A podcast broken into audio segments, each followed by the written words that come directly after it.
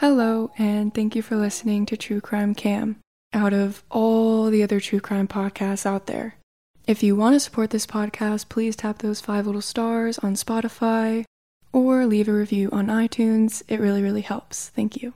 Before we get into this week's episode, I do want to give you all a warning because these murders are extremely gruesome and there are graphic details, and it involves children. Alright, now that you've been warned, here we go. In 1987, the small town of Ina in southern Illinois had a population of just 460 people. It's one of the seven villages making up Jefferson County as a whole, with a total population of 37,000. In those past two years, the county suffered more than its fair share of murders, 15 to be exact. The community was hit hardest at first by the discovery of 10 year old Amy Rachel Sholes in the village of Kell. Kell's population was half that of Ina and just 30 minutes away. On July 1, 1987, the Sholes family dog, Biscuit, wandered away from home. Amy's 13 year old brother Ryan went out looking for the dog, but had no luck. Ryan figured that since he was out, he would stop at his grandfather's house to visit. After hours passed, Amy went into town to look for Ryan and Biscuit, since neither had returned. Biscuit eventually found his way home, but Amy never came back. She was last seen around 9 p.m. on the corner of 4th and Jefferson Street. The following morning, an oil worker found her body eight miles south of the town, alongside a rural road in an oil field. Amy was lying face down, nude, and covered in dirt. A shoe print marked her back. Her clothing was scattered and thrown alongside the road, 17 feet away. On the right side of her neck, her spinal cord was exposed through a gaping wound.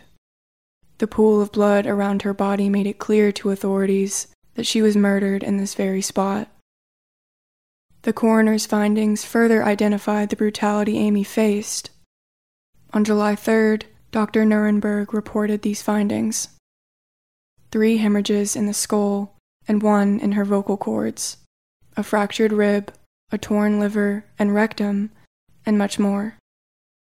The doctor placed her time of death between 9:30 and 11:30 p.m. He concluded that Amy was sodomized, beaten, strangled, and then slashed at the throat. Her perpetrator had stepped on her body afterwards to speed up the blood pooling around her, to essentially kill her faster. The only solid evidence police had, other than the shoe prints and tire marks, were two pubic hairs, dog hairs, and fibers, all found on Amy's body. On July 13th, Ten days after the autopsy was released, the Daily Republican Register printed this headline Sex slaying casts pall over village of Kell. The town was so small and apparently so peaceful that they didn't have a police force. They relied only on the sheriff's office to handle crime. That and the entire town of Kell was about to change. Immediately, a group of 130 residents in the town and surrounding areas met to organize a volunteer watch group.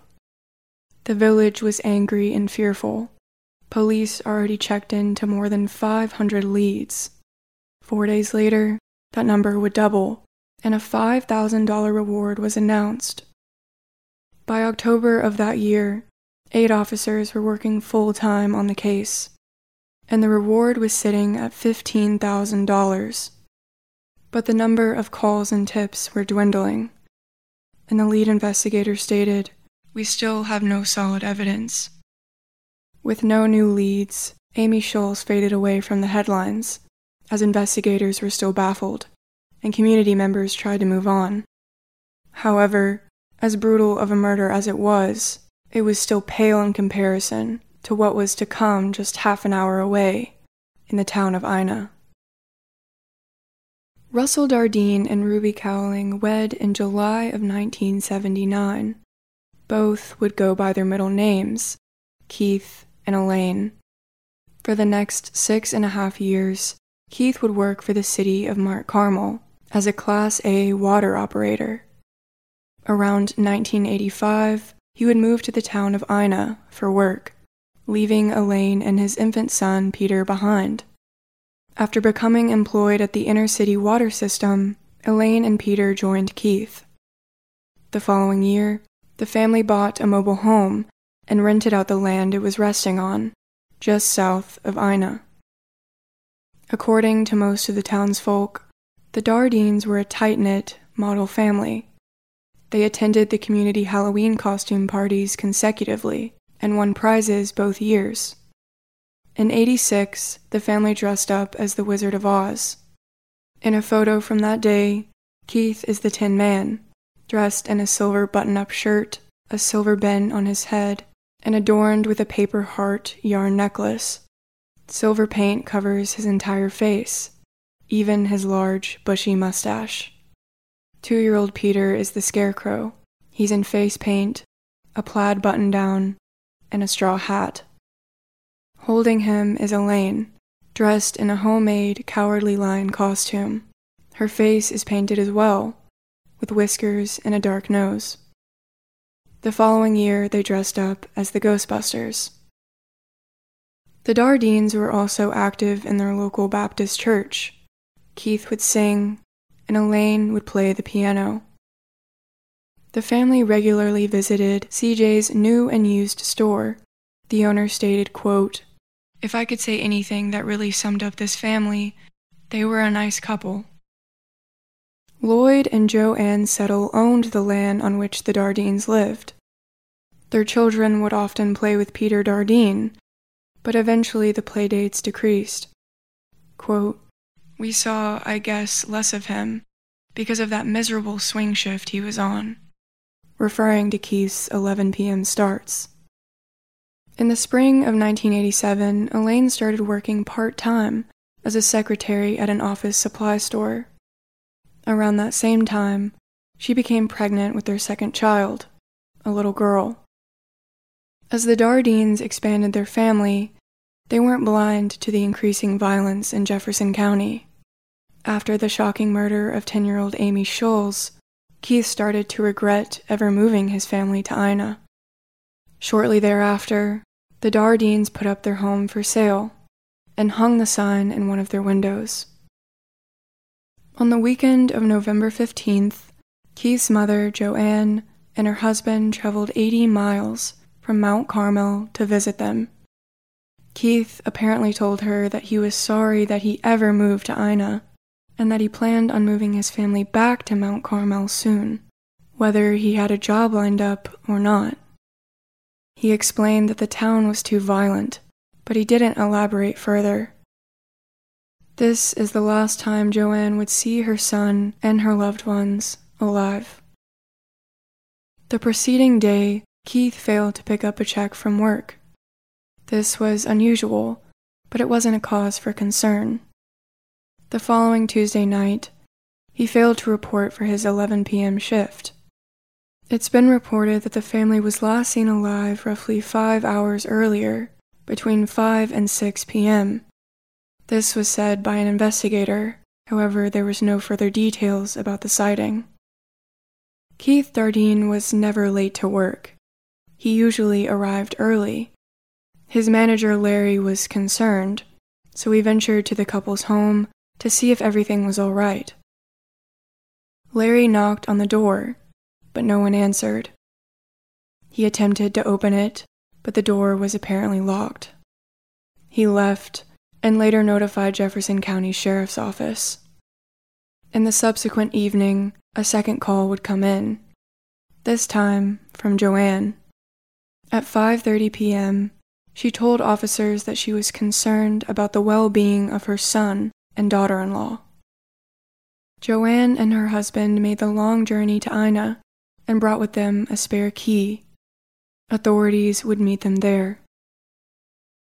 When both groups arrived, they immediately noticed that Keith's car, an 81 Plymouth, was missing. When police entered the trailer, they found a grisly scene. that would ultimately haunt them for the rest of their lives. It would immediately spawn theories that it was the work of a satanic, ritualistic cult. Lying on the bed were the bodies of 30 year old Elaine, 3 year old Peter, and a premature baby girl. They weren't just lying on top of the bed.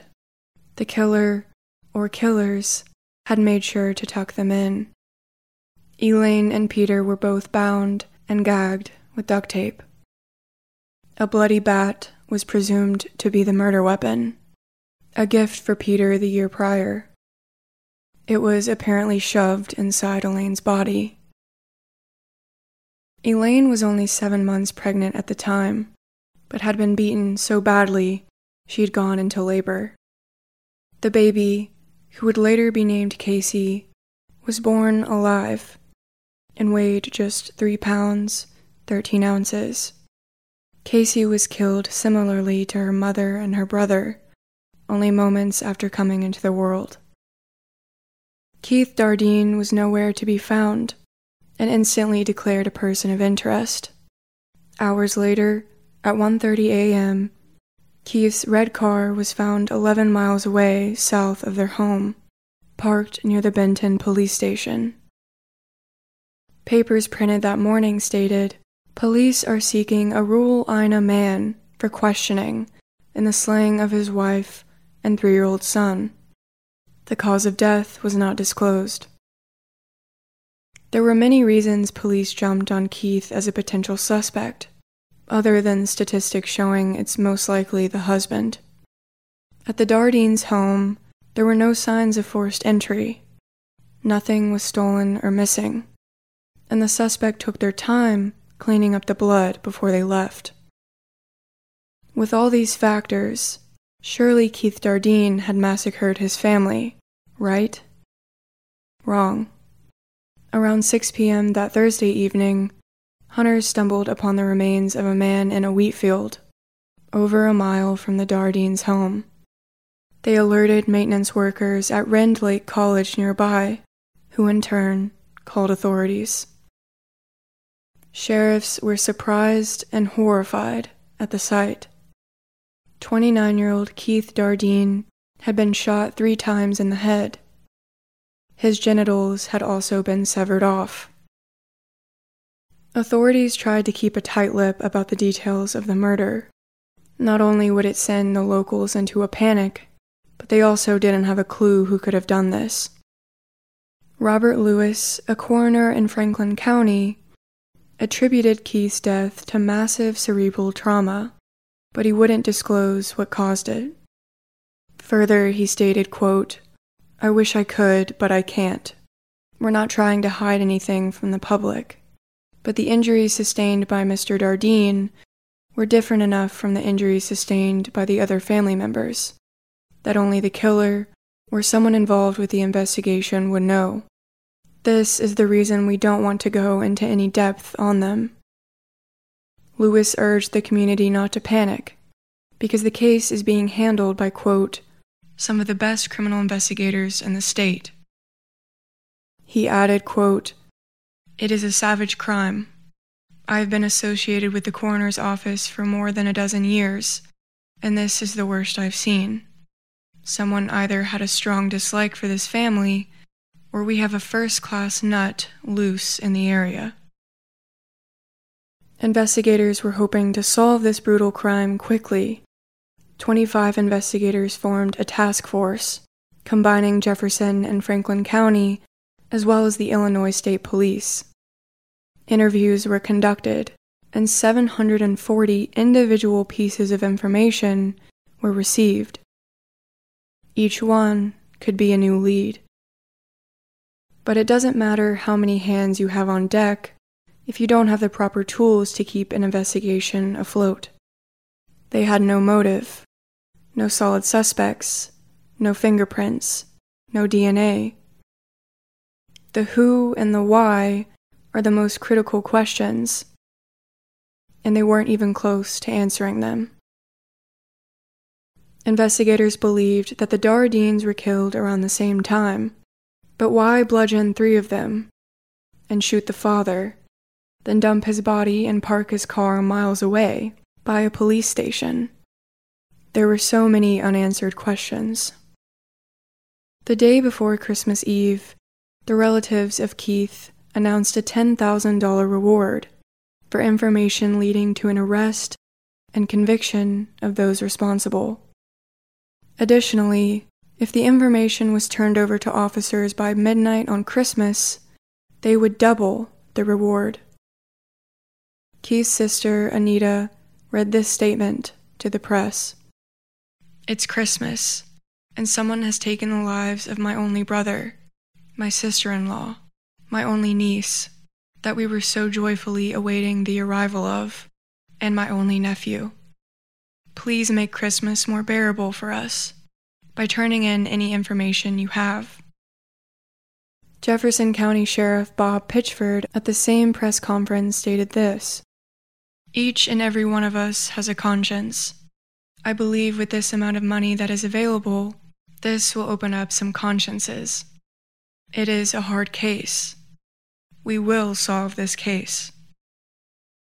On the one year anniversary of the family's death in 1989, the reward still stood at $30,000.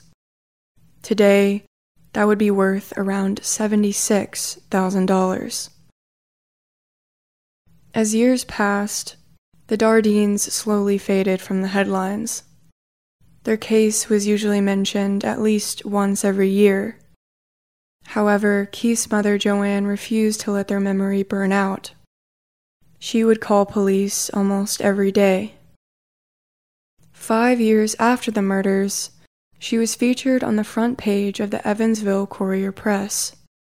She's pictured at a table with her hands clasped, staring longingly at framed photos of Keith, Elaine, and Peter. The caption reads Joanne Dardeen has waged a personal crusade to help find the killer of her son and his family. One of the only quote of hers included states, How can anyone have hurt that sweet little boy so terribly?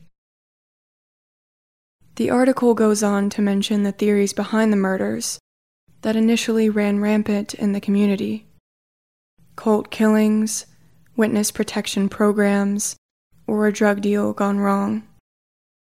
Investigators initially brought in an expert on cults, but they found no reason to believe that was the motive. Drugs, specifically a small amount of marijuana, was found in the Dardeens' trailer. However, when police ran tests, they all came back negative for THC, leading them to believe that the killer or killers had left the drugs behind. Police repeatedly had to debunk rumors that Keith was in the witness protection program. Unfortunately, theories of a satanic cult were brushed off. Police have speculated, though, that Elaine may have been the target of an obsessed man whom she rejected. This could explain why the killing was so personal and sexual in nature, why Keith's genitals were literally cut off and his body dumped. However, Detective Anthus stated that almost any scenario can fit the crime. It's like taking a trip without a road map. Sometimes it feels like you're just wandering around. It'll come together, as long as we keep it alive in the eyes of the public. I am a firm believer that someone out there knows something. I don't want the guy who did this out walking the streets, but I also want to solve this for her. She deserves to know who did this. I think it will finally give the peace she needs. Now, for a moment, we're going to jump back into the case of Amy Scholes. Fortunately, her killer would be caught just several months after the murder took place. Police established that the tire prints matched just two models manufactured in North America at the time. It could only be one of the two a Cooper Falls Persuader or the Cooper Dean Polaris. They also determined that the shoe prints were that of a boot sold at Kmart called the Texas Steer. This information was entered into the FBI's VICAP nationwide database, which stands for Violent Crimes Apprehension Program. Illinois State Police received a call from authorities at Glacier National Park in Montana. There, a man named Cecil Sutherland had been arrested for shooting at the park's rangers. His front right tire was a Cooper Falls Persuader, and in his possession were a pair of Texas Steer boots. Because of the VICAP, police were able to connect a man to a murder that occurred months prior, over 1,700 miles away. It was also discovered that at the time of the murder, Cecil was living in Dix, Illinois, just miles from where Amy's body was found. On October 28, 1987, Cecil was indicted by a federal grand jury. The charges included two counts of assault with intent to commit murder and seven counts of assault with a deadly weapon. Cecil apparently wasn't just firing at park rangers, he was firing at any motorists that drove by. On June 10, 1988, he was sentenced to 15 years in federal prison for the crimes that took place in Montana. This was perfect for investigators because it gave them plenty of time to build a case against Cecil for a much more brutal crime the murder of Amy Scholes. In May of the following year, a second trial began Cecil Sutherland was charged with three counts of first degree murder, aggravated kidnapping, and aggravated sexual assault. A family member of his, who was 16 years old at the time, also testified to being sodomized by Cecil a decade ago. A jury found him guilty of all the charges, and on June 12th, they sentenced him to death. Amy's father, Dennis, stated I hope this sends a message to those who perpetrate crimes against children. I hope they find out that this is what will happen to them. The following year, Dennis founded the Amy Scholes Child Advocacy Center after he learned that nearly half a million children are reported as victims of sexual abuse each year. The center is based in Mount Vernon, Illinois, and is still active to this day. In 2000, the Illinois Supreme Court granted Sutherland a new trial, citing that his defense lawyer failed to present all available evidence. This trial would ultimately have the same result, because this time, forensic DNA analysis was much more advanced. The dog hairs found on Amy's body was linked to Cecil's black lab. The pubic hairs found were also linked to Sutherland and the carpet fibers matched his vehicle. This time, Sutherland asked for the death penalty. However, in July of 2011, the state of Illinois abolished the death penalty and commuted Cecil's sentence to life in prison without parole. As far as I know, Cecil is still alive, staring at the inside of some prison walls. Now we're going to jump back into the Dardeen family murders. In 2000, the most solid lead yet would come to investigators, over a decade since the killings took place. That year, a serial killer named Tommy Lynn Sells was arrested for the murder of two young Texas girls 13 year old Kaylene Harris and 10 year old Krystal Surles. Both had their throats cut. After Tommy's arrest, he claimed to have committed over 70 unsolved murders, including the Dardeen family. Only 22 of those have been confirmed. Joanne was elated by the news that someone had finally confessed. Quote, It feels like a big ton of bricks have been lifted off of me. I've always believed it would be solved. However, as investigators prodded Tommy for more details, his claims fell apart. First of all, he had three different versions of what transpired. In one, he claimed to have been hitchhiking on the road when Keith pulled over and offered him a ride. In another, Tommy met him at a pool hall or a truck stop and was invited back to Keith's home. In the third version, he apparently knocked on the front door, then forced his way inside. In two of these versions, Tommy claimed that he was offered a threesome and that Keith made homosexual advances on him that threw him into a blind rage. But this doesn't make sense for a plethora of reasons.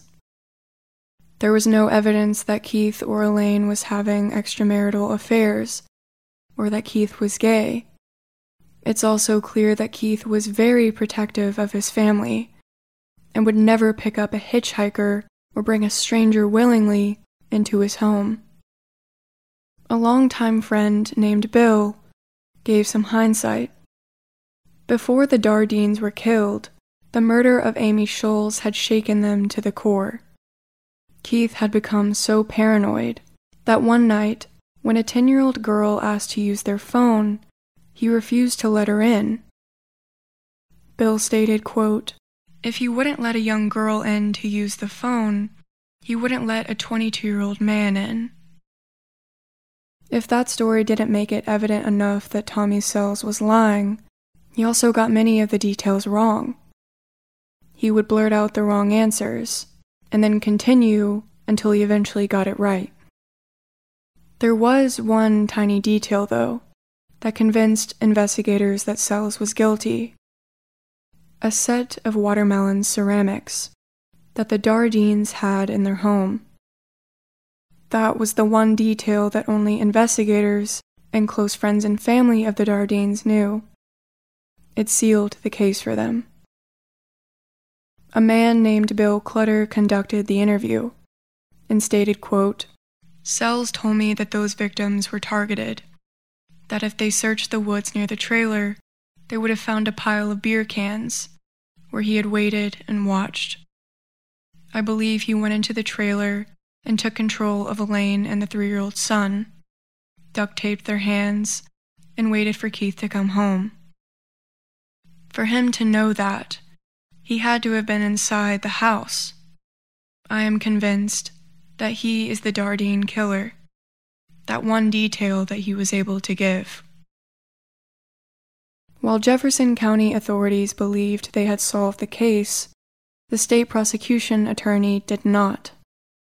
After reviewing all the evidence, he declined to charge Tommy Lynn Sells for the murders, citing that there were too many inconsistencies between what he claimed and the actual facts of the case. Four years before he'd be put to death in the state of Texas, Tommy Lynn Sells would give an interview, published in May of 2010. He told journalist Becky Malkovich, quote, I can't swear I'll give you the answers you want, but I'll try. I know people got their doubts.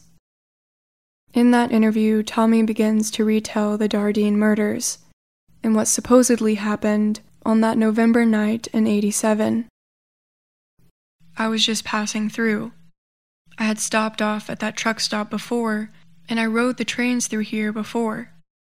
Tommy claimed that Keith invited him back to his home for a meal, and on the ride home is when Keith made a sexual advance. Quote, then some bogus shit happened, right? And then I left. And then I came back and did a little watching and waited for the right time. And then all hell broke loose. Tommy claimed to have killed Keith first, then eventually went back for the family. Quote, I don't have an answer for you. I can't answer it. If you've ever been that pissed, then it's hard to, you know. One of the Texas Rangers said it was due to self preservation, because Elaine Dardeen knew who I was. But I don't think that was part of it. I was just so pissed off that I took it to the maximum limit. Rage don't have a stop button. Becky then asked, even if the victim is a child? To which he responded, Let's understand this. Murder is murder. If I murdered you, would you not want the same justice that the police officer gets if a police officer is murdered. Capital murder for them, just regular murder for you. That's crap. If you murder a newborn or a 90 year old, murder's murder. You can't classify, say, one is worse than the other. I don't even remember half the murders I done. I think one of the things helped me to survive all my life, even with all the sexual molestation and beatings. And when something happens, I stop thinking about it. It's over. And and that's like with a lot of my crimes. Once it's over, I stopped believing I was a part of it. Because they say I've done some pretty gross stuff. And some of it I can say, yeah, I remember some of that. But some of it, I'm not so sure. And there's been so many. How do you tell one from another? They say there's no physical evidence tying me to the Dardeens, but there wasn't for any of them, because they wasn't looking for 'em. I moved. I was always transient. If you want to believe different, I ain't gonna argue the case. Texas'll kill me first. Joanne wants to talk to me. If she wants to come here and talk to me, scream at me, yell, kick me, hit me, she should have that right. But sorry ain't gonna cut it. So what is there to say? I could tell her sorry every day for the rest of my life. It's not going to stop her pain. And one thing I do know about is pain. And it doesn't go away. I don't know if I could understand forgiveness. I don't think so. I could have been stopped several times. I was arrested with the blood on me from the Kentucky case, the murder of a 13 year old girl, and all they did was put me in the drunk tank and let me out the next day. Wasn't six hours, and I was back out on the street, with blood on me. How close does that get to stopping me? They think death is the ultimate punishment, but death is not. It's living with this every day is the ultimate punishment. With what I've done, it don't go away. What's happened to me don't go away. What I've done don't go away. It twists my mind. Every day I wake up with it. I go to bed with it. As I say, death is a welcome relief. If me being killed is what you want, I'm okay with it. You're not going to hurt my feelings and I'm not going to put up a fuss to save my own life. Because, in my opinion, I think it's not worth saving. When I was seven years old, they didn't think I was worth saving, so how am I supposed to think any different? I have a lot of issues with God. Here's my biggest He wasn't there when I was seven years old, screaming out to Him, asking this dude to stop doing everything he did to me. And I lived through that hell for years. So I'm not saying there's a God up there who's going to protect me, or you, because in my view, there's just not. There's supposed to be such love, and there's not. If they want to believe when I die there's a welcome committee for me when I get to hell, then that's what they can believe. But I just don't quite see it that way. I believe I'll be back to bite somebody else in the ass, sooner or later. Joanne never got to have a conversation with her son's alleged killer. Tommy Lynn Sells was executed in April of 2014. And by that point, Joanne didn't believe he was the true killer. In an interview from that year, she stated, I know that the things he said do not match up with what I know about Keith. A lot of people think it's done and over with, but to me, it's not. One of the people Joanne is referring to is Sheriff's Captain John Kemp. Kemp was one of the investigators to interview Sells in Texas. In our minds, we have enough confidence to believe that he did it. He was completely wired up differently from anyone I've ever come across.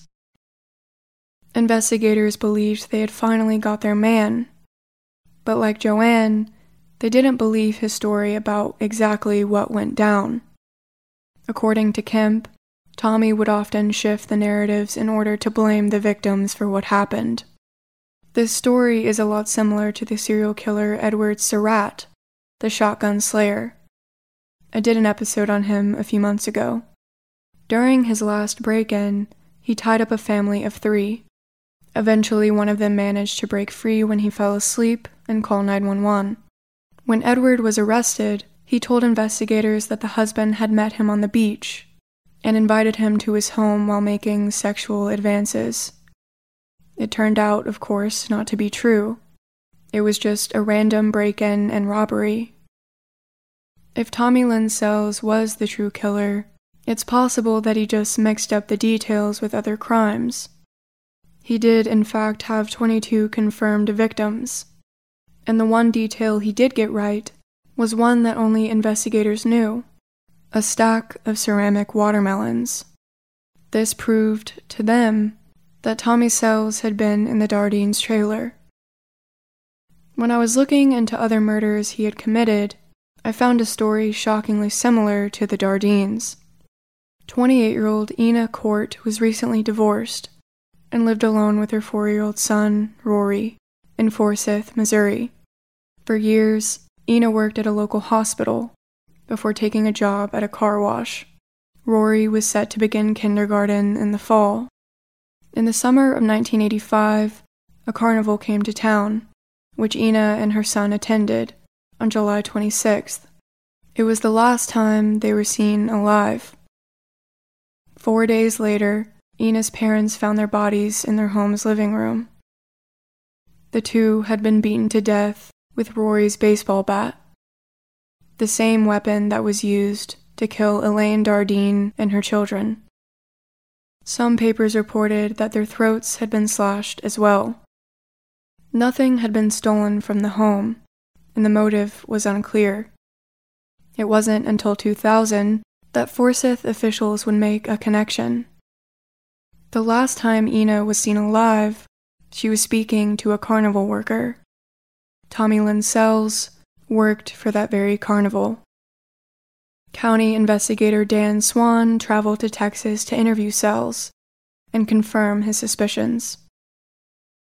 Sells was able to recall exactly what Ina was wearing the night she died, and where she and Rory's body were found. This led them to believe that Tommy Sells was most likely their killer, but they didn't push for prosecution because Sells was already on death row, and quote, we can only kill him once. They would also push back the date of execution if they continue to charge him with additional murders.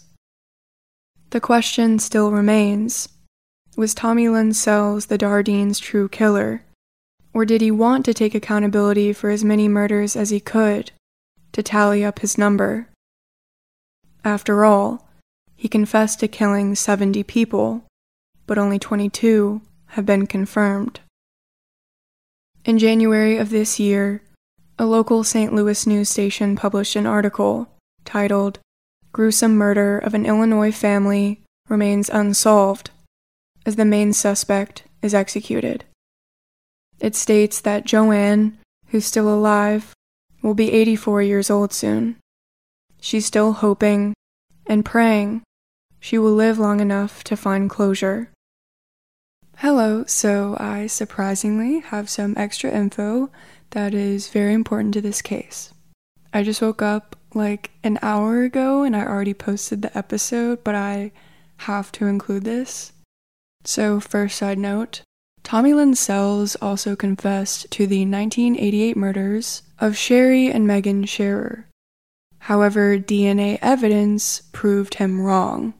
It proved that he was lying about killing them. So, this is a huge deal because if Tommy lied about one case, he could certainly lie about killing the Dardeens. Now, this is the major thing. I came across this information accidentally really, really late last night, and it's from KFVS News. They interviewed Joanne and Captain Scott Burge, who is now in charge of the case. Burge told KFVS News that there are, quote, a lot of people that are persons of interest when I go through this referring to the 20 plus binders of evidence. So, according to Joanne, in 2015, a police report was filed in the Dardeens' hometown of Mount Carmel. This is where Joanne lives, this is where she raised Keith. Apparently, it was found in a house hidden under some wallpaper, very disturbing writing about the murder of the Dardines. Joanne told the news, quote, I tried to talk to state police about it, because they're the ones that come cut it out, and I couldn't get anything out of him. According to Captain Burge, the evidence is in storage, but it hasn't produced any new leads. I'm theorizing that the writing could have been like some local teenagers, but the fact that it's hidden under some old wallpaper is just very suspicious. We don't know what the message was, and we don't know how old the wallpaper was. But this information is definitely something. I really wish we knew more details, but the document that the news showed is very redacted. Now I'm going to play some additional comments from Keith's mother, sister, and friends. I always say I've got through it because I've got God on my side. Is there ever a time when you just want to take a break? No.